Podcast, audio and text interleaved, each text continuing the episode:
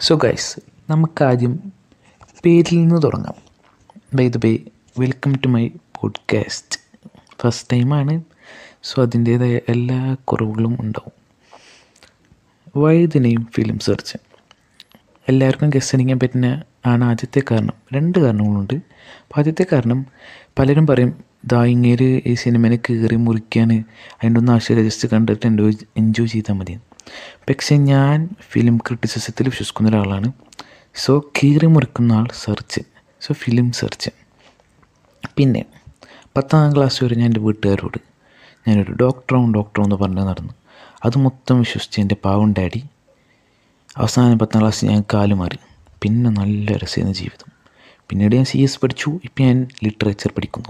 English literature. Anyway അപ്പോൾ ഡോക്ടറും പറ്റാത്തതിന്റെ complaint തീർക്കാനും കീറി മുറിക്കാൻ തയ്യാറായി വരുന്ന ഒരാളെ സ്ഥിതിക്ക് ഞാൻ ഒരു ഫിലിം സർജനാവാൻ തീരുമാനിച്ചിരിക്കുന്നു. അതാണ് എന്റെ പോഡ്കാസ്റ്റിന് ഞാൻ ഫിലിം സർജൻ എന്ന് പേരിട്ട്.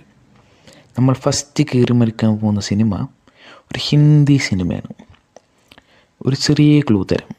തിയേറ്ററിൽ നല്ലോണം കാശ് വാരുകയും അതേസമയം പൊളിറ്റിക്കലി ഇൻകറക്റ്റ് ആണെന്ന് പറഞ്ഞ് കുറേ ക്രിറ്റിസിസത്തിന് ഇരയാകുകയും ചെയ്തൊരു സിനിമയാണ്